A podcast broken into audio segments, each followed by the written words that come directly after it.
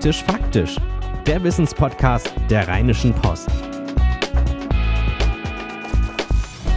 Susanne, wir haben uns hier zu einer besonderen Podcast-Folge zusammengefunden. Hi erstmal. Hallo.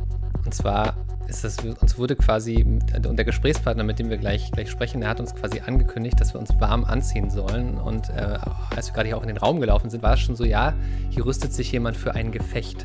Der Mensch, von dem wir sprechen, ist RP-Musikredakteur Wolfram Goertz. Erstmal hallo. Hallo. Und das war so, wir haben gebrainstormt, was können wir denn mal so für Themen in diesem Podcast machen? Und sind darauf gekommen, Mensch, das wäre doch eigentlich mal interessant, darüber zu reden, warum brauchen wir eigentlich im Jahr 2019 noch klassische Musik? Wozu brauchen wir die noch? Natürlich mit dem Wissen, dass das eine gewisse Provokation ist, diese Frage. Und weil du auch einfach deinen Job los wärst sonst. Naja, und ich sag mal so, allein, dass wir dir, Wolfram, diese Frage gestellt haben, das war ein Affront für dich. Und du hast gesagt, da zieht euch mal warm an, wenn ich euch da erzähle, warum. Warum ist das so eine Provokation für dich, wenn wir dir diese Frage stellen? Erstmal Gegenfrage, was ist denn klassische Musik? Ja, das ist eine Frage, die ich dir übrigens auch stellen wollte, weil ich glaube, dass für den Großteil der Menschen ist klassische Musik halt das, wo ein Orchester spielt. So, und das ist dann halt alles von Händel bis Bruckner, so. Also ich glaube, dass, natürlich weiß ich, dass es da genug Abstufungen gibt. Ich habe ja auch lange genug Instrument gespielt, Geige und Cello übrigens.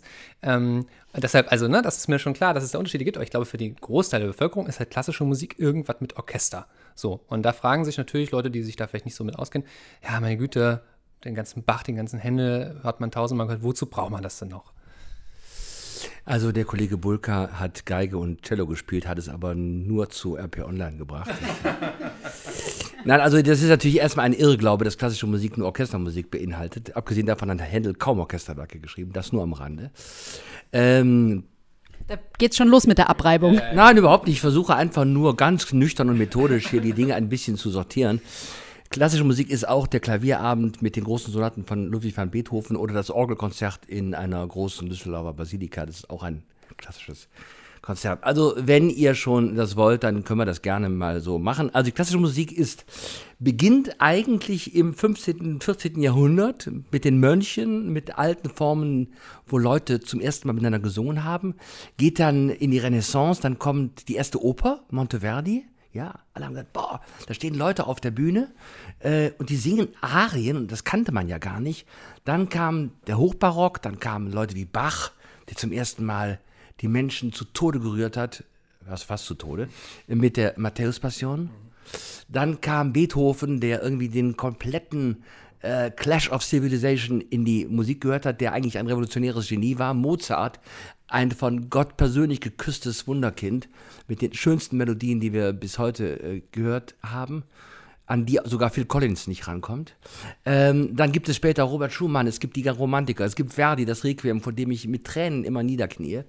Es gibt die Moderne mit Alban Berg, es gibt Schönberg, toller Komponist Strawinsky. Ganz tolle Musik.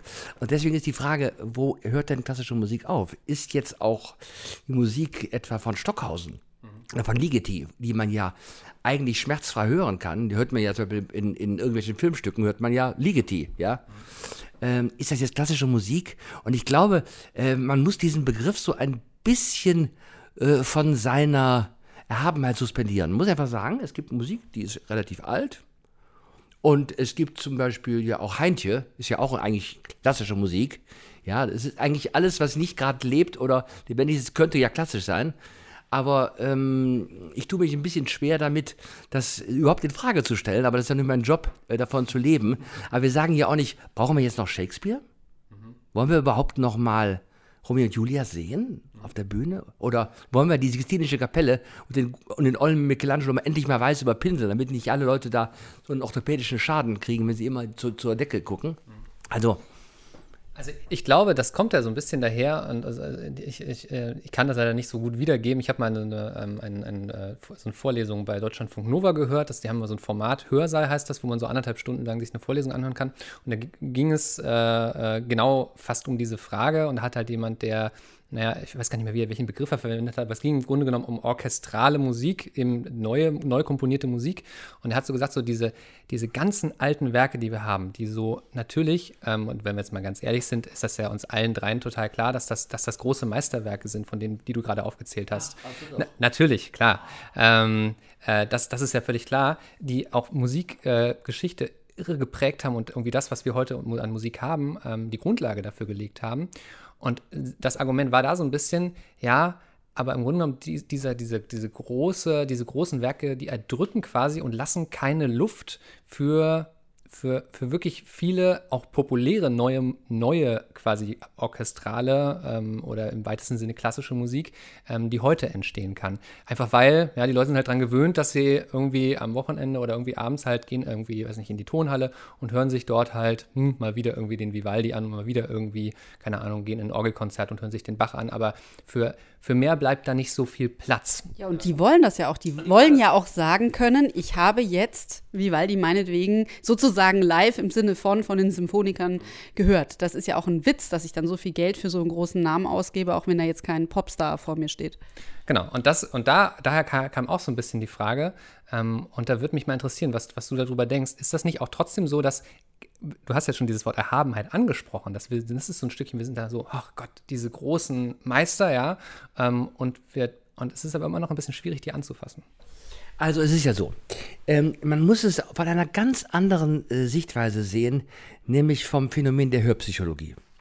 Ich habe den ganzen Tag über irgendwelche Scheißjobs gemacht, muss mich nachmittags gegen 1:15 mit irgendwelchen Online-Redakteuren unterhalten, ja, über irgendwelche abstrusen Themen, komme abends nach Hause und dann gehe ich ins Konzert und dann möchte ich da was hören, was ich kenne. Mhm. Ja? Denn wenn ich etwas erwarte, dann weiß ich schon vorher, dass es mir gefällt. Der Mensch ist nicht anders als eine Ratte. Die Ratte weiß, am Ende des Labyrinths im Käfig ist ein Stück Käse. Und die Ratte hat schon in dem Moment, wo sie auf den Käse zuläuft, läuft ja schon der Speichel im Mund zusammen. Und da sind im Gehirn schon all diese Aggregate aktiv, die in dem Moment, wo sie es dann hören und aktualisieren, nämlich hörend aktualisieren, die werden dann, da gehen Endorphine noch und nöcher durch unser Gehirn. Was ich sagen will, ist, viele Leute brauchen diese, lass uns die erhaben nennen oder lass uns sie einfach abgehangen nennen, egal wie wir das nennen, diese Werke, die sind für die so eine Art Säule. Und zwar deswegen, weil diese Säule sozusagen etwas ist, was viele Jahrhunderte schon überdauert hat. Man hat ja viele Werke einfach immer wieder gespielt und vieles wird ja auch vergessen. Ja, es gibt Komponisten, die im 19. Jahrhundert total en vogue waren, die heute keine Sau mehr spielt. Warum? Weil die Stücke es nicht ausgehalten haben, aufgrund ihrer Wertigkeit, diesen immerwährenden Belastungstest. Jede Aufführung ist ja ein Belastungstest. Kann ich jetzt die 5. Beethoven, ich persönlich kann das Stück nicht wirklich gut leiden. Mhm. Es gibt Leute, die kriegen dabei schon mittelschweren psychischen Orgasmus. Ja, bei mir passiert da gar nichts, dafür bin ich bei anderen Stücken aber total high. Es ist übrigens auch so, dass ich total gerne Popmusik oder Jazz oder Rockmusik höre, also gewisse Sachen finde ich einfach grandios. Ich bin da übrigens nicht nur klassisch, aber mein Job ist es halt, in die Oper zu gehen und mir jetzt Don Giovanni von Mozart anzuschauen und dann immer wieder festzustellen, dass mich das Stück an den immer gleichen Stellen oder auch an ganz anderen Stellen immer wieder neu packt. Und das ist jetzt nicht, weil ich da besonders firm bin, sondern weil ich einfach einen ganz offenen Zugang dazu habe und mich das einfach berührt. Also ich muss mich jetzt auch mal outen. Es war natürlich eine provokative Frage, aber ich bin letzten Endes schon auch der Meinung, wir brauchen klassische Musik. Ich habe auch gute Erinnerungen, wenn ich so an meine Kindheit denke. Bei mir ging das los mit Hänsel und Gretel, mit der Fledermaus, mit der Zauberflöte. Alles so nette, kleine Dinge, wo man, ne, die auch jetzt nicht so ewig lang sind, nicht so furchtbar schwer tragen. Geschichten, die Kinder gut abkönnen und auch nicht so eine Symphonie, bei der man halt eigentlich nichts sieht, weil da ja eben nur Musiker auf der Bühne stehen und keine Geschichte passiert in dem Sinne. Das heißt, ich bin da auch so ein bisschen rangeführt worden und ich glaube aber, dass das etwas ist, was heute immer weniger Eltern machen, weil auch ein Punkt ist, dass immer weniger Menschen sich mit klassischer Musik überhaupt beschäftigen, in dem Moment, in dem sie die Schule verlassen. Und ich frage mich halt so ein bisschen, wie kann man denn klassische Musik, und führt das dann vielleicht auch schon dazu, dass man sie in gewisser Weise abschafft? Denn wie kann man klassische Musik eigentlich wieder an die Menschen ranbringen? Ich glaube, du spielst uns gerade ein Szenario vor, was der Wirklichkeit überhaupt nicht standhält. Nein. Kinderkonzerte sind von allen Konzertreihen, die öffentliche Orchester veranstalten, die mit Abstand am stärksten ausabonnierten. Mhm. Aber ist das nicht, also glaube ich, also erlebe ich auch, aber ist das nicht eine bestimmte, ist das nicht nur ein bestimmter Teil der Bevölkerung, der das auch so wertschätzen kann, weil andere sagen so, ah nee, das Verstaubte, das hab ich schon selber in der Schule gehasst, da ziehe ich meine Kinder jetzt nicht auch noch hin? Weiß ich nicht. Also wenn ich mal in die Tonhalle gehe und hier in Düsseldorf zum Beispiel diese wunderbare Serie Plutino mir angucke oder andere Dinge, dann sind da sehr viele Leute dabei, wo übrigens gerade die Eltern es sind, die dankbar sind, dass sie hier ein Kinderkonzert genießen können, weil sie dadurch ihre musikalische Sozialisierung erleben. Und ne, ich glaube, das ist gar nicht so klar.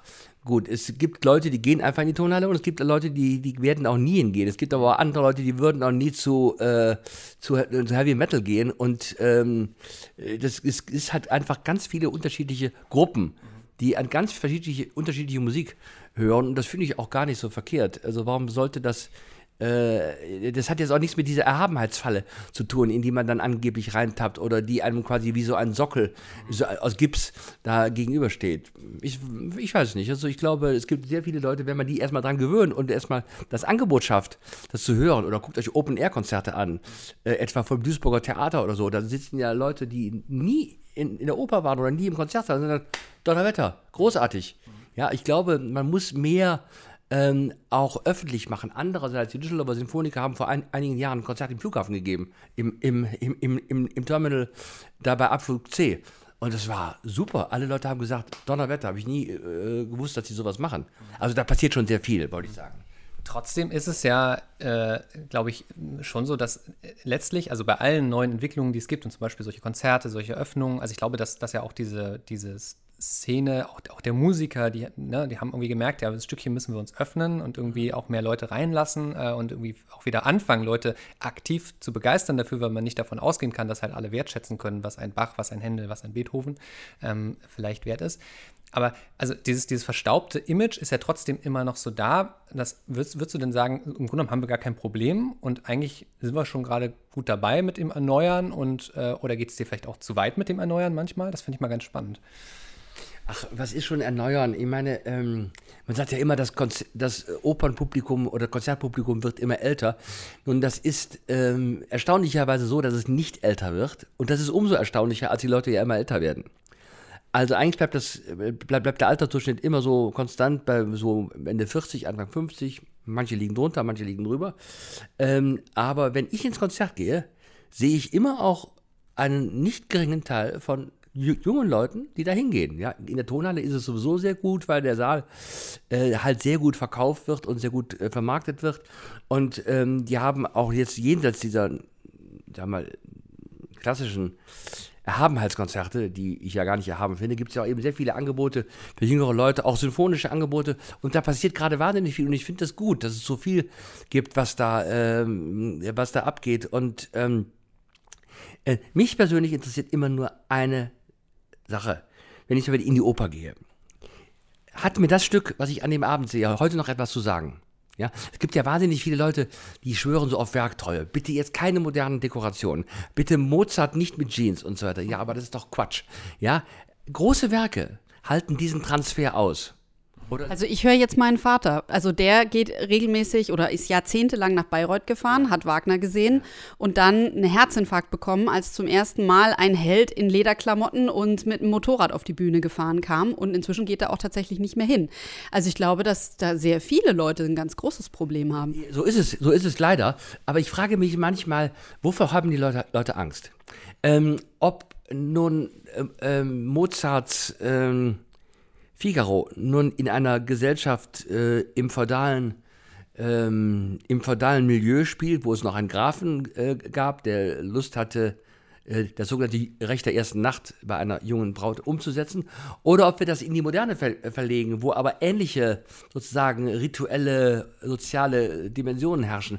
Das ist ja nun wirklich nichts Umstürzerisches. Also ich habe in Bayreuth mittlerweile so viel gesehen und auch so viel Quatsch unter den neuen Inszenierungen, aber auch so viel blöde, altertümliche Inszenierungen, dass ich da überhaupt nicht dogmatisch bin. Also ich glaube, wenn ein Stück wirklich stark ist, dann hält es fast jeden Transfer aus. Es muss nur einigermaßen intelligent gemacht werden. Wenn ich Wo ich immer ausraste, ist, wenn wenn im Operntext heißt, er zieht seinen Degen aus der Scheide und in dem Moment holt er eine Knarre. Ja, da denke ich immer, ihr Idioten, ja, das kann man nun wirklich anders machen, zumal er dann auch vom Degen singt, ja. Das, also wenn wir nennen das Textbildschere im Journalismus. Ja, Bildschere, genau das ist das. Ja, also da bin ich schon ziemlich schnell angefasst, aber ansonsten finde ich, man muss eine gewisse Form von Großzügigkeit haben und diese Werktreue-Debatte ist ja nur eine Scheindebatte. Das sind eigentlich Leute, die in ihren Grundfesten möglichst nicht erschüttert werden wollen, die überhaupt Erschütterung und Irritation nicht haben können. Ja, die sind froh, wenn sich alles zurückzieht in so einen fernen Nischenraum, zu dem nur sie selbst den Schlüssel haben und wo dann auch nichts passieren kann. Ja, aber diese Schutzzonen sind ja sterbenslangweilig. Mhm. Ja, also klassische Musik ist dann ja toll, wenn sie immer wieder neu befragt wird, wenn neue tolle Tempi kommen, wenn jemand sagt, ich möchte die Oboen einfach mal ein bisschen präsenter haben, oder wenn ein Regisseur sagt, also eigentlich ist ja Lohengrin ein Anarchist. Und zwar ein ziemliches Anarchisten-Arschloch. Ja, da ist eine junge Frau, die liebt den Mann und die möchte wissen, wie der Typ heißt. Und dann sagt er, nie sollst du mich befragen. Also unter modernen Bedingungen ist das No-Go. Ja, dem würde ich in den Arsch treten und sagen, verpiss dich. Du, ja, geh zurück in deine Gralsburg zu deinem ollen Vater Parsifal. Da kannst du solche Spielchen machen, aber doch nicht mit mir, mit Elsa. Ich bin Elsa von Brabant. Ja, das sind ja Debatten, die man auch in einer Inszenierung durchaus auch vertreten kann. Aber dann sagen die ollen Wagner, ja, um Gottes Willen, der hat quasi Elsa viel zu aufgeklärt gestaltet, viel zu emanzipiert. Das ist doch nicht das Stück. Natürlich ist das das Stück, es steckt alles drin. Ja, man muss nur eben quasi die Stellschrauben ein bisschen verändern. Aber das ist interessant, weil du gerade ein Plädoyer dafür hältst, dass man ja auch so ein bisschen da aus dieser eigenen Komfortzone und das, was man sich wünscht, das Althergebrachte, dass man das ein Stückchen, sagst du, das auch mal selber ein bisschen in Frage stellt. Und ganz am Anfang, als ich dich gefragt habe, weshalb brauchen wir denn klassische Musik, hast du gesagt, ja, weil Leute gehen ja ins Konzert, um das, was sie schon kennen, sich nochmal anzuhören. Und das ist, also man kann das als einen Widerspruch sehen. Ich verstehe, glaube ich, wieso es kein Widerspruch für dich ist. Es ist irgendwie so ein bisschen auf der Mitte, oder? Ich glaube, wir sprechen von zwei verschiedenen Territorien. Dieses Erhabenheitsding, von dem ich am Anfang sprach, betrifft sozusagen das Konzert. Okay. Aber die Oper ist ja eine ganz andere Gefahrenlage. Ja, da kannst du dich entweder ganz streng am Buchstaben des Textbuches verhalten, dann spielt die Zauberflöte eben von so einem Sternenhimmel oder Wagner eben im Bärenfell, ja, vor irgendwelchen komischen Walkürenfelsen, oder du sagst, das Ganze spielt sozusagen im Hinterzimmer vom Élysée-Palast. Ja, du kannst ja eigentlich alles im Bereich der Bühne und der Regie, kannst du ja alles vom Original wegtun und das Stück wird nicht weniger erhaben. Aber Erhabenheit meinte ich eigentlich eher im Sinne von die große Sinfonie von Bruckner, von Beethoven, von Schumann, von Brahms, von Haydn und so weiter. Ich höre zum Beispiel ich suche mir jedes Jahr rund um also in der Adventszeit eine Aufführung des Weihnachtsoratoriums heraus, weil das ein Werk ist, das ich einfach irre liebe und irgendwie an vielen Stellen auch in- und auswendig kenne. Ich habe es leider nie selber gesungen, aber ja. Und da ist es auch so, das ist irgendwie interessant, das hat den Effekt für mich zumindest, und ich kann aber Leute verstehen, die wahrscheinlich genau das Gegenteil sagen, so dieser sich immer durchnudelnde Bach, der ja irgendwie so auch so ein bisschen, dann auch kein Ende nimmt manchmal, gerade so in den Arien. Weiß nicht, es gibt dann halt manchmal Solistinnen, gerade beim Alt, die das halt schaffen, mich dann zu fesseln, auch selbst wenn das nochmal komplett wiederholt wird, das blöde Ding. Und es gibt halt Leute, bei denen schlafe ich ein. Und das ist dann, hat am Ende nichts mit dem Werk zu tun, sondern das hat was mit den Leuten zu tun, die was daraus machen. Ja, genau, das ist der springende Punkt. Du hast völlig recht. Das, was der Kollege Bulka gerade so, wenn das blöde Ding nochmal kommt, das nennt man ja in Wahrheit eine Da Capo-Arie. Das heißt, es gibt einen A-Teil, dann kommt ein B-Teil und dann kommt der A-Teil nochmal. Das ist eine Da Capo-Arie. So viel zum Thema Volksbildung per Podcast. Dafür bist du ja da. Ja, dafür bin ich da, genau. Ich bin letztlich nichts anderes als eine schlecht bezahlte Volkshochschule. So, und du hast völlig recht, Henning, wenn da eine Altistin ist oder auch ein Countertenor, also ein Altist, also ein Mann, der das singt, dann kann es dir passieren, dass du da schon nach 3 Takten dir wünschst, dass diese Arie nie zu Ende geht. Mhm. Genauso kann es aber sein, dass irgendwie eine olle Matrone das singt und du guckst nach 5 Minuten auf die Uhr und denkst, es ist schon eine halbe Stunde rum. Ja, weil das halt so zäh ist. Ja, und es hängt alles von der Qualität der Interpreten ab, ob es denen gelingt, einen quasi frischen, ursprünglichen Zugang zu einem Stück finden und es uns klar machen, dass sie das Stück für uns neu erzählen wollen. Dann ist große Kunst einfach unschlagbar und darf dann auch sehr gerne klassisch sein. Ich kann mir vorstellen, dass trotzdem jetzt gerade Leute zuhören und sagen so, ja verdammt nochmal, ich habe es in der Schule schon gehasst und immer dann, wenn irgendwie irgendwo so ein Stück läuft, wenn ich irgendwie aus Versehen auf WDR 3 komme im Radio, muss ich immer schnell weiterschalten, wenn ich Auto fahre, weil das kann ich mir nicht anhören. Was würdest du sagen, was würdest du Leuten, die so, ja vielleicht auch einfach nie erfahren haben, wie schön das, was wir jetzt gerade so sehr breit als klassische Musik zusammengefasst haben, wenn die das nie haben richtig schätzen lernen können, was würdest du denen empfehlen? Wahrscheinlich nicht eine CD kaufen, ne? Warum eigentlich nicht? Also ich persönlich bin ja ein großer Fan der CD. Obwohl bei mir zu Hause ich mittlerweile CDs in der 3. Regalreihe parken muss, weil ich so viele davon habe. Nein, man kann es ganz einfach machen. Man kann es wirklich ganz einfach machen. Man geht einfach auf die schöne Firma YouTube oder auf irgendein anderes Spotify-Ding, keine Ahnung, und gibt ein Beethoven Eroica. Hört man sich den ersten Satz an, dann gibt man ein Clair de Lune von Debussy und staunt, dass man das Stück aus 1000 Filmen kennt, Ocean's 11 zum Beispiel. Ja? Oder dann gibt man die Mondscheinsonate, oder man gibt ein Strawinsky Sacre du Printemps. So ein Stück, wo einem quasi das Blech nur so um die Ohren fliegt. Und ich kann schwören, es war vor vielen Jahren so, dass Sacre du Printemps von Strawinsky, weil das so ein rhythmischer Schocker ist, ein richtiger Thriller, dass viele Leute sagten, gehe ich nie mehr hin. In Wahrheit ist, dass dieses Stück mittlerweile im Konzertleben angekommen ist. Und alle Leute haben so eine lüsterne Form von Arenenstimmung. Die wissen, gleich fliegt mir dieses total erregende Stück über eine Schändung einer jungen Frau, die von einem alten Stamm geopfert wird, um die Ohren. Ja, das Frühlingsopfer. Und das ist das, was ich sagen wollte. Man muss einfach mal Komponistennamen eingeben, Beethoven, und dann einfach mal gucken im Video, was da passiert. Und es wird einem so viel Gutes angeboten, was man toll hören kann. Auch Live-Aufnahmen im Internet. Also es war noch nie so leicht, sich quasi das Vorurteil, dass klassische Musik nichts mit einem selbst zu tun hat, von der Backe zu schaffen. Man muss einfach mal klicken und dann wird plötzlich das Wunder wahr. Es ist ja auch eine Musik, die das Gehirn, du hast vorhin schon ein bisschen damit angefangen, da ging es allerdings darum, was gewohnte Strukturen mit uns machen, aber es ist ja auch so, dass Musik sehr, sehr stark aufs Gehirn wirkt, dass wir wissen, dass die Areale im Gehirn, die für Musikaufnahme zuständig sind, mit die ältesten sind und dass unterschiedliche Musikformen unterschiedliche Dinge mit uns machen. Und ich erinnere mich, dass du irgendwann mal einen Artikel, meine ich, geschrieben hast, in dem es darum ging, dass auch im Mutterleib, wenn man bestimmte klassische Musik vorspielt, der Fötus schon reagiert, das Baby schon reagiert. Also in dieser Hinsicht ist Mozart ein bisschen besser geeignet als AC/DC, das wird man wohl sagen können. Wobei ich nicht glaube, dass dieses Phänomen aus hörpsychologischer Sicht irgendeinen Unterschied macht zwischen Beethovens 5. und nehmen wir an Stairway to Heaven. Oder auch Stairway to Hell, egal, wo man auch immer landet. Ich glaube, beim Hörer passiert das, dass er ein Stück erwartet oder im Live-Konzert halt einfach geboten bekommt, ja. Wenn Grönemeyer den Anfang von Bochum spielt, dann wissen alle Leute schon, die brauchen 3 Töne und das ist schon Volksfest, ja. Und im klassischen Konzert wird ja immer alles vorher angekündigt, dann weiß man es noch vorher, dass man sich freuen wird. Aber die Freude ist, glaube ich, keine andere.